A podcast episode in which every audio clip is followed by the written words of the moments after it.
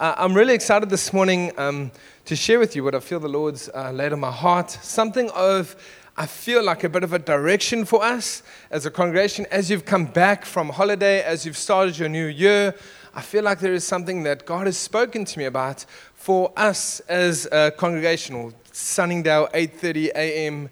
Um, and so, yeah, I'm really excited about this. So, Holy Spirit, I ask, would you come this morning? And would you uh, invigorate? Would you encourage? Would you enthuse? Would you fill us with your power? Would you, uh, in the same way that you inspired the writing of Scripture, would you inspire our hearts this morning? In your wonderful name, Jesus. Amen. I mean, You know what I feel like one of the biggest tra- tragedies is of the Netflix generation? I feel like they have been robbed of something in- incredible. You still get a little bit of it when you go to the cinemas. But I don't know about you, but isn't watching a movie for me most of the time was about the trailers for the movies to come? Like, I don't know about you guys, but they used to, most people are like, oh, the movie's at 8, we'll get there quarter past 8, so we skip the trailers. I'm like, can't we get there early so we have good seats for the trailers? Like, I love the trailers. I love the hype. I love the, explosions and what's coming. And, and there's something of like, I get excited when I see. Even if the movie's absolute trash, I get caught by a trailer. I'm like, I saw seven cars blow up, four people jump out of an airplane. I'm in. This is going to be the, give me, here's my money. Um, and this morning I feel like I want to do a little bit of a trailer. Yes. Um, for the book of Romans. I feel like there is this incredible book in the Bible that I think if most people look at it, you're just like, eh, okay, it's another book of the Bible, and we move on with our life. And over these December and over this break, I haven't been on break, I've been working, but over this time, I've felt like there's been so much in the book of Romans that actually, when I look at us, I look at our generation, I look at our church, I look at our society, I look what we're facing, and it's all there. It's all there, written how to live, how to act through this, how to conduct yourself, how to find a way forward, what Jesus has done, who Jesus is, what you've been saved from, what you've been saved for, what you've been saved to do. It's all in there. And so I have gotten really excited about this to the point that I was like, babe, I'm not actually going to preach out of any, I'm going to preach to encourage people to read this for themselves. Because I feel like if you understand the importance of the message and you grasp it, it will change your life. I wanted to dedicate a whole Sunday to preaching. I shouldn't be, oh no, all the kids are in, to preaching about sex and sexuality and, and all the stuff that we face in our culture today and how actually it impacts every single one of you sitting in this room. So don't act like I just said a bad word. And how that is the controlling force behind the culture that we live in. It's how we sell things.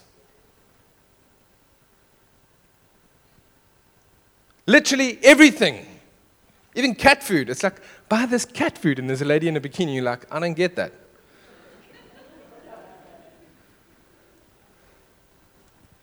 And that whole thing is addressed in the book of Romans about how, as Christians, we struggle with this guilt shame relationship with God where we feel so bad for what we've done and then we don't come towards Him. And actually, He's given us His grace and He's the one who saves us, and we're saved by faith, we're not saved by works.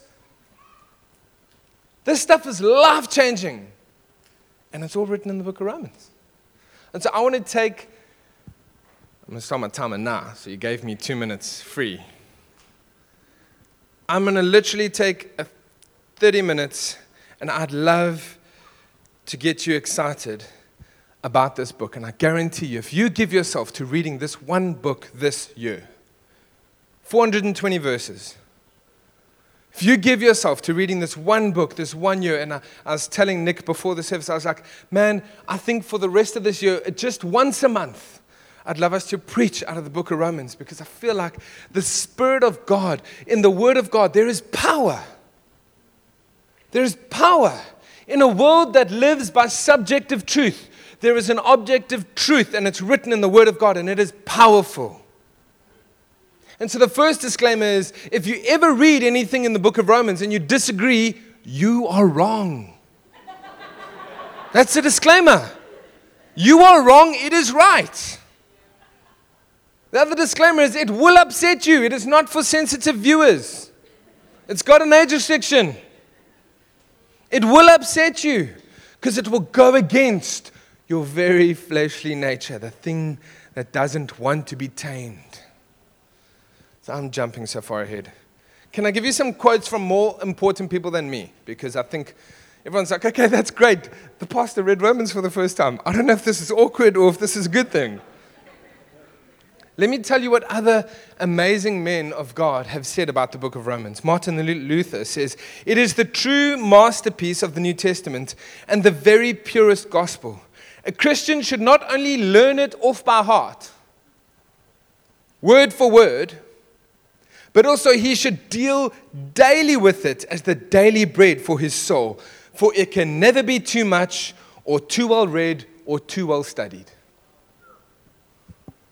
John Calvin would say, if we gained a true understanding of this book, we'll have an open door to all the most profound treasures in the whole of Scripture. Tyndale, who writes, It is the principal and most excellent part of the New Testament, the most pure gospel, and it's a light and a way into the whole of the rest of Scriptures.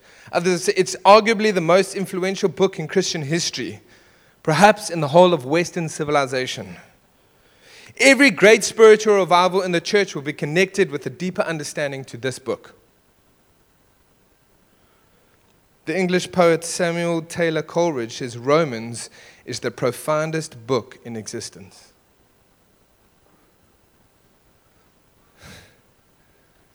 Do you get that this is a movie worth watching? Are you one of those? I know you get like review snobs. Maybe you're a review snob. I'm not. Me and Stefan, we watch movies often together. Stefan will not watch anything less than, what would you say, like a seven, IMDb seven, eight. If it's less than an eight, I can't motivate him to watch the movie. Very often, and I like spaceships blowing up stuff. Those don't normally score higher than a four or a five. So whenever it comes time for us to watch a movie, I'm like, Stefan, there's this amazing movie. He's like, tell me about it. I'm like, well, I got a 5.7, but I'm saying like, this is not just anybody who's telling you that this, if you read and understand and come to grips and apply this book to your life, you will be forever changed.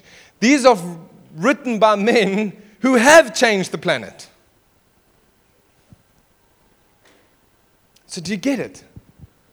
It's like this is an important book. And so, I'm going to just, we're going to look at the first seven verses. I'm going to explain a little bit of them, a little bit about the person who wrote them, and a little bit about why, at the end of this, my ultimate goal would be you actually like, I want to go home and read the rest of this chapter. Like, what was he talking about?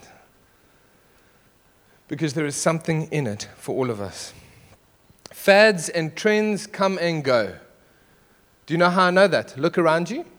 You will see some of us have got stuck in a certain fashion and then you will see those who are continuing with current fashion. James, could you stand with me quickly? Just, just come to me.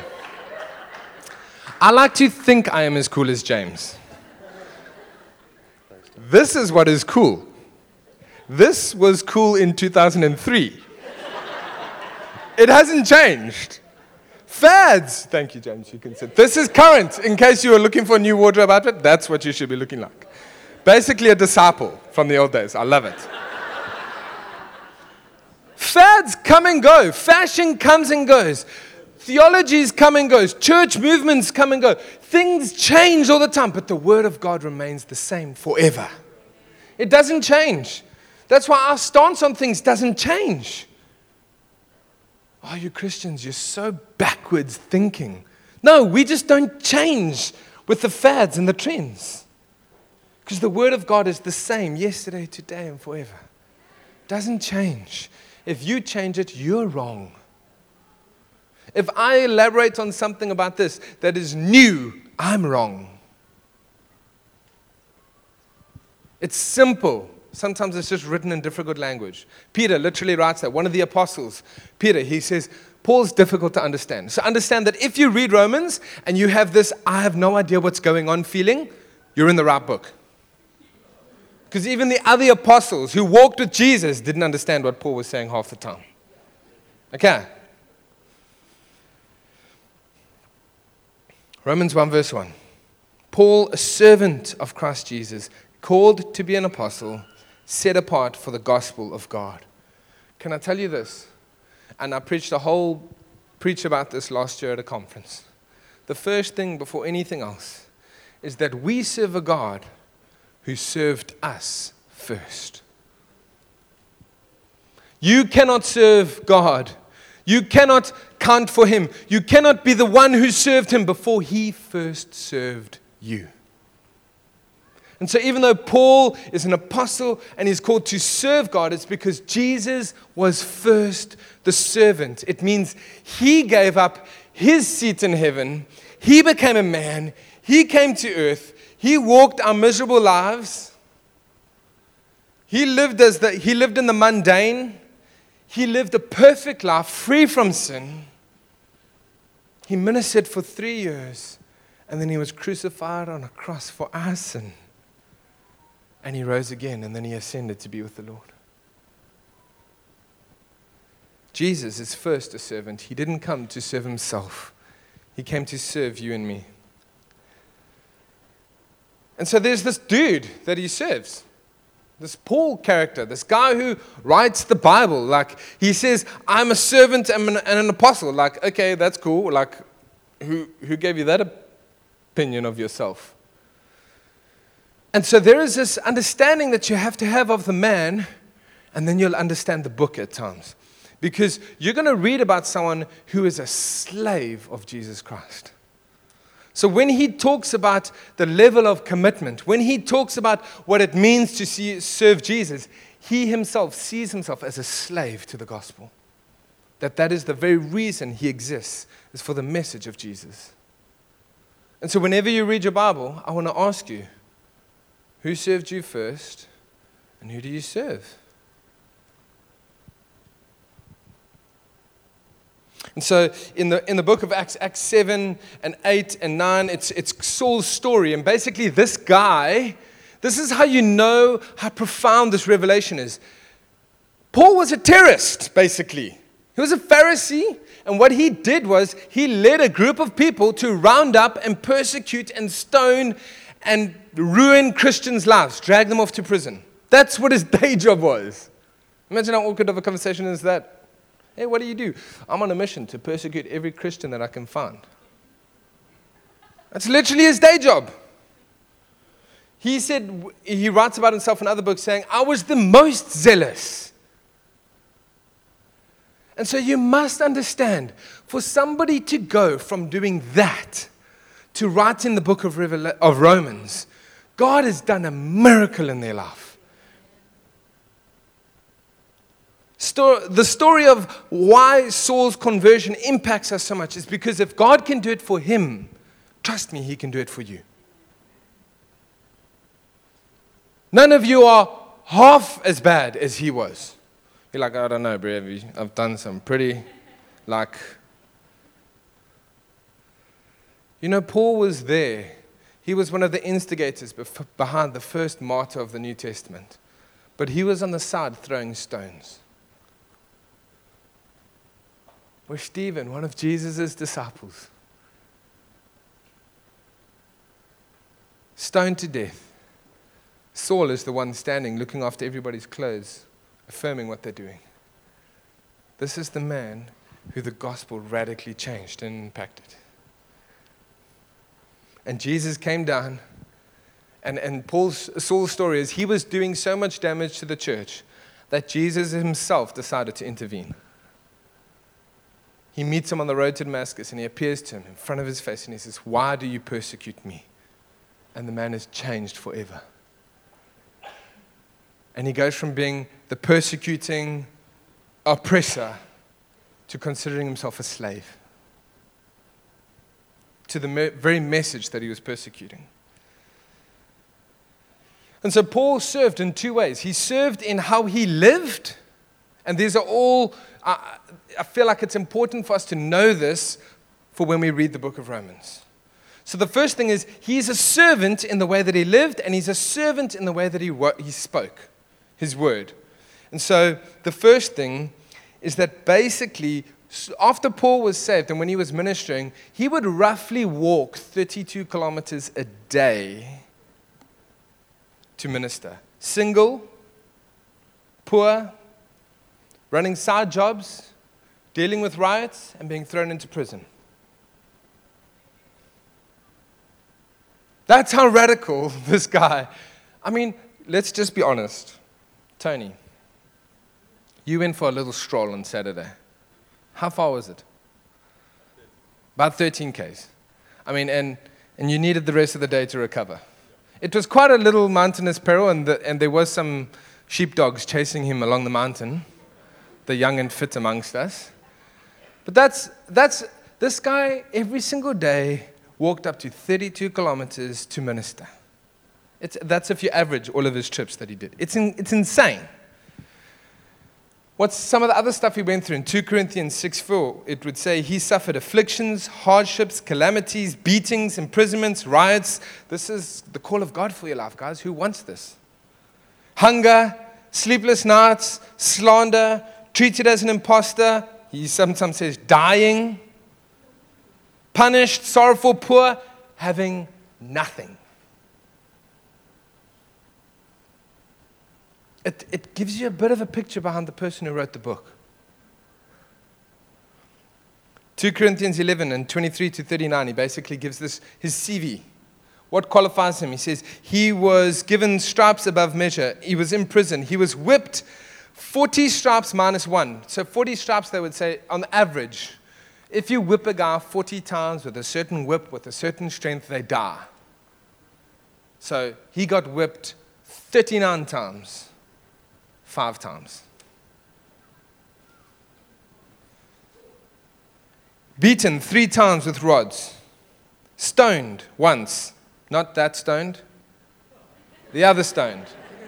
You have to clarify. Shipwrecked three times. He says, Night and a day have I been in the deep perils of waters. He was worried about robbers, perils of his own countrymen. The people he was preaching to try to kill him. Now you're starting to, I know what's happening at this point. We go like, it becomes so far above what we experience, we actually start to almost check out. We're like, okay, yeah, well, okay, that, that makes him an amazing man. That's cool. That's not me. I'm just, I struggle to go to work on Monday morning because my boss irritates me. Like, no, no, no. This is what happens when you allow Jesus to serve you. Your life finds a purpose worth living and dying for.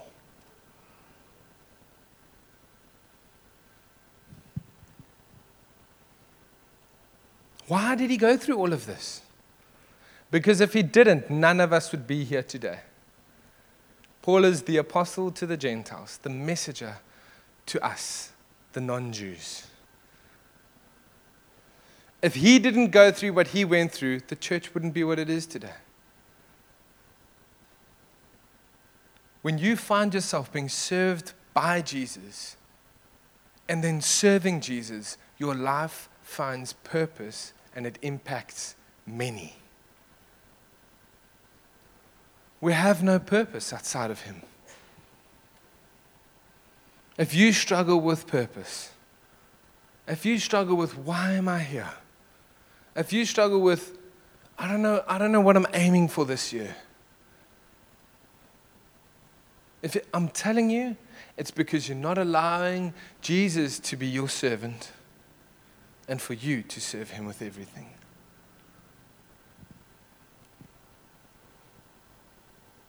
Paul, servant of the word, he studied under this renowned rabbi, Gamaliel. He was this, the greatest, it's like the equivalent of one of us going to the most, the most amazing university in the world. Paul studied under the best of the best of the best. He was fluent in Hebrew, Aramaic, Greek, and possibly Latin, they say. In his letters, he quotes the Old Testament over 100 times. He echoes themes throughout the whole Bible. He writes 13 or possibly 14 of the 27 books of the. Hello? This guy wrote half the New Testament. And the other guy who wrote some of the two biggest writings, Luke, who was a disciple of Jesus, he followed Paul around. He was a doctor. He's the one who kept putting Paul back together every time they beat him. Literally, read Acts. Read this. You'll, you'll, you'll read. Luke gives an account of what Paul went through, and he was the doctor. 39 times, five times 39, he probably sat there stitching Paul up afterwards, treating his wounds. You're talking about a massive portion of the New Testament, which we believe is the Word of God, is written by these two men. Surely there is something in it for us to learn from them. All right? Cool. Losing a few of you. Augustine said this I wish I had Christ in the flesh and Paul in the pulpit. That's how impactful Paul's preaching was. It's changed all of our lives. What we believe is based on what he preached and taught. Luther says Paul was the wisest man after Christ.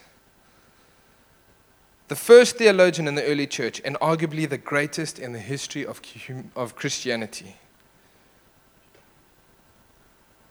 And so that's just a little background on the author, and now I'm going to quickly read some of the Bible for you. and then we're going to land. I want to say this first of all. There are three kinds of relationship that you get with others and with God. You get selfish and selfish. First of all, God is always servant in our relationship. He always is. He chooses that. It's not like we put him on that position. It's not like we say, God is my servant. No, no, no. We res- to, in order for you to believe that God serves you means you have to receive what he gave. Because servants come to bring. Okay? So often we have this we have a selfish and selfish relationship where I worry about myself and you worry about yourself. And those are brutal relationships. Those relationships are not, it's all about me and it's all about you, and we try and in between find what mutually benefits both of us. The other type is you get the selfish and the servant. Those are abusive relationships. This is how some people have their relationship with God. It's where the servant always comes to bring and the selfish always comes to get. This is where most twisted theology is actually an abuse of what Jesus came to offer.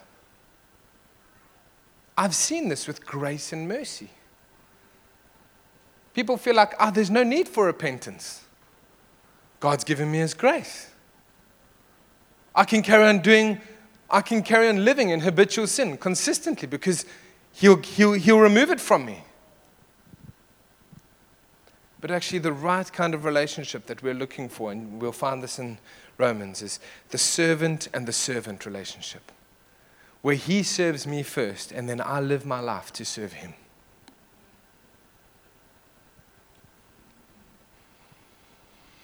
So now you can open your Bibles. I want to be 12 more minutes. Romans 1, verse 2 to 5. God promised this good news long ago through his prophets in the Holy Scriptures. You, you, again, I think we become so familiar with our Bible, we forget how significant this is. The good news is about his son. In his earthly life, he was born into King David's family line, and he was shown to be the Son of God when he was raised from the dead by the power of the Holy Spirit. He is Jesus Christ, our Lord. And through him, God has given us the privilege and the authority as apostles to tell Gentiles everywhere what God has done for them, so that they will believe and obey him, bringing glory to his name. How incredible is that? Do you know that? I think we so often forget. Do you know that in no other religion is there prophecy like you find in the Bible? In, no, in no other way, shape, or form. I'll give you quick examples. Uh, 700 BC, Isaiah 7, verse 14. It's a scripture written 700 years before Jesus. The Lord Himself will give you a sign. The virgin will be with child and will give birth to a son, and we will call him Emmanuel, God with us. Micah 5, verse 2. Where Jesus was born was prophesied. 400 years before it happened. Bethlehem. Though you are small among the clans of Judah, out of you will come one for me who will be the ruler over Israel, whose origins are from old and from ancient times. There's, there's, there are thousands of these scriptures where the, literally where the prophecy of Jesus and who he is and what he came to do was written about long before he came to do it. Again, I'm establishing the case that what you read in this book is not just your daily devotional that you skim over and you wonder how you can apply it in your life. When you skim over and you're like, oh, Romans 1, verse 8 today, this is my daily devotional. Like, actually, if we grasp this as a Christian, if you read this book and allow it to shape you, you will be different forever. And I won't have so much drama to deal with. In my own life, because I'll also. Because it's all addressed there.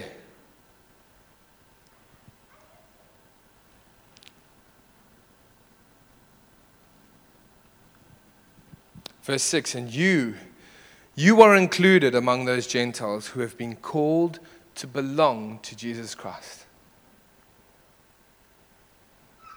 Every single one of us sitting here this morning, you have been called to belong to Jesus Christ.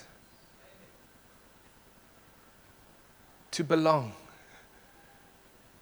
It's the thing that we long for most a place to belong.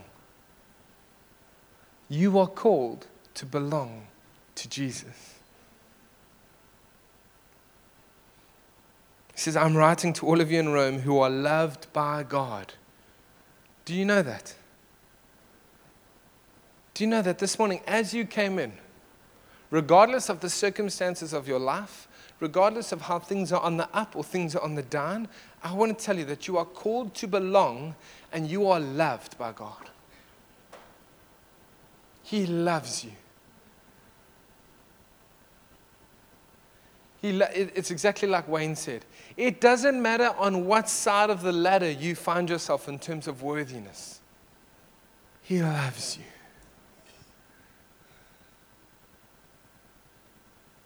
It's scary how, when we look at the world around us, you can, you can go very easily from a Monday to Friday without anybody telling you they love you. If you're single, if you're not married and you don't have kids, I can guarantee you it's, it's very easy to go from a Monday to a Friday without somebody telling you they love you. Hopefully, your children say they do, and hopefully, your wife does, or your husband. If they don't, there's more problems. But I want to tell you this morning you are loved by God. And you're not just loved affectionately, you're loved intensely, that He would give His life for you that He would want to save you, that He comes to serve you.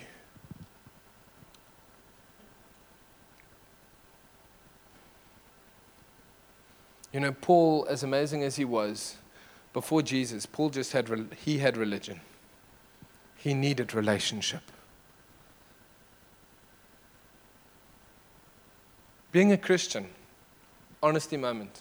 Disclaimer if you're visiting Josh Gen, I, I, I also consider myself a Christian.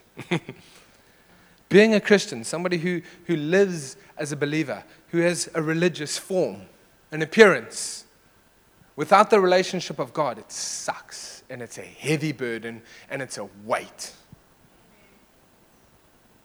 To live up to the expectations, to live up to what you ought to do, to live up to all the, it's, it's a burden unless you have a relationship with Him.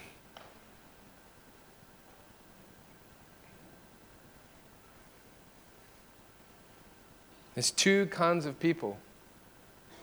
Two kinds. Okay, you ready? Profound statement. There are sinners who know they need Jesus, and sinners who don't know they need Jesus. But they're all sinners, and they all need Jesus. And that goes for me, and that goes for Tony, and that goes for anyone else you might think has the appearance of getting it all together. We're all the same, and we all need Jesus.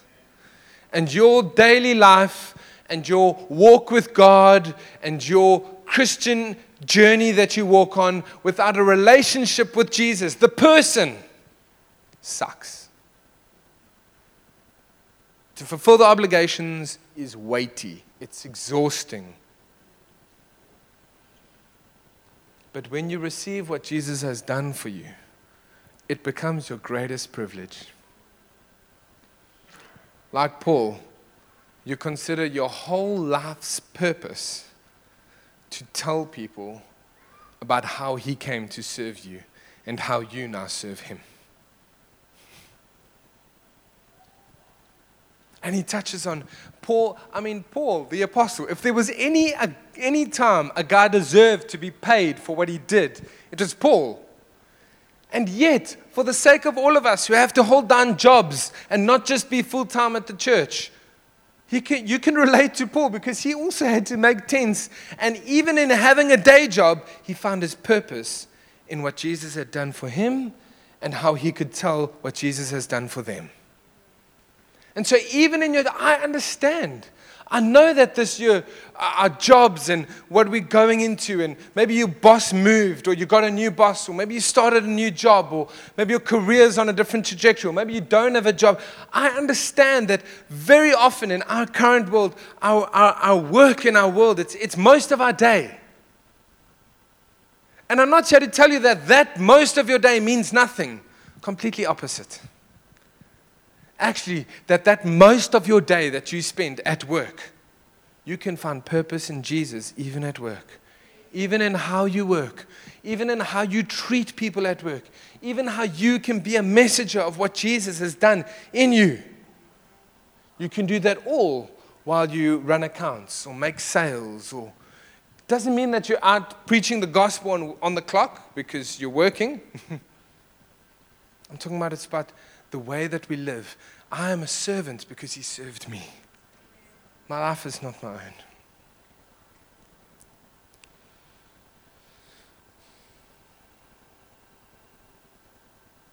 Cool. I'll land there.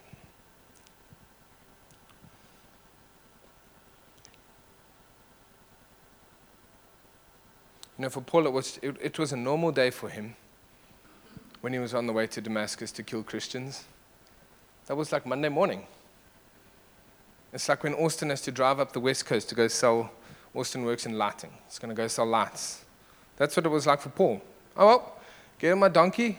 I'm off to go kill Christians today. It was a normal daily job for him. And he met with Jesus. Do you expect that? That on your normal daily job, your normal day, you can have an encounter that will change your life forever. And others could experience and encounter Jesus in a way that changes their life forever.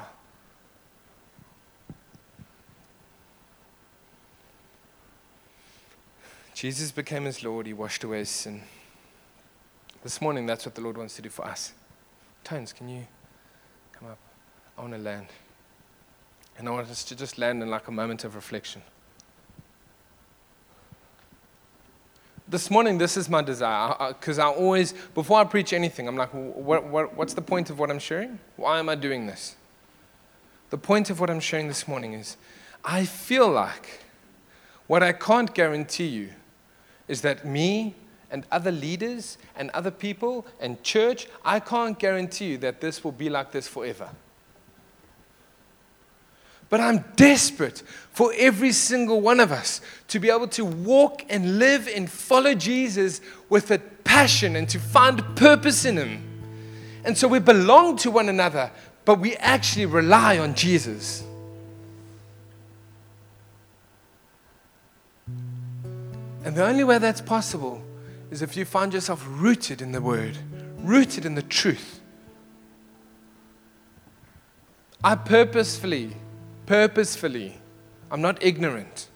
I purposefully stayed away on the first two Sundays after New Year's from preaching messages of, like, okay, now that you've all forgotten about Jesus, come back and repent.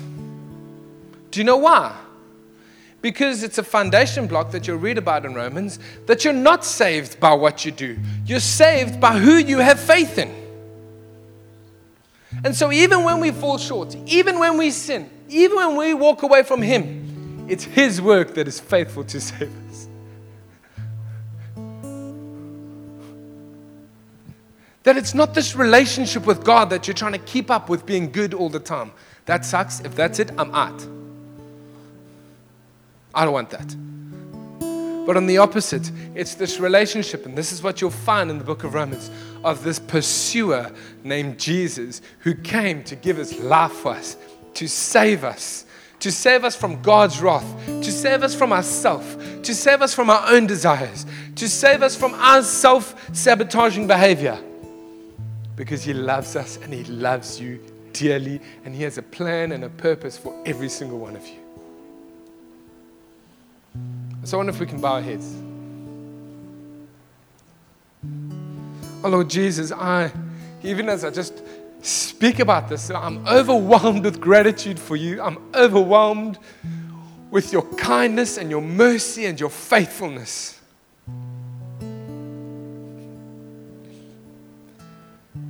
You are so good to me.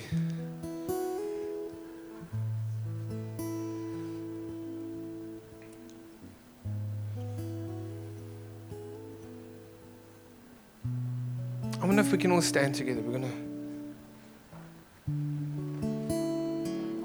to. I'd love to ask this morning if, is, as I've been sharing this, um, maybe you find yourself as one of those two kinds of people. You know, the one is those who know they need Him, and the others is those who don't know they need Him.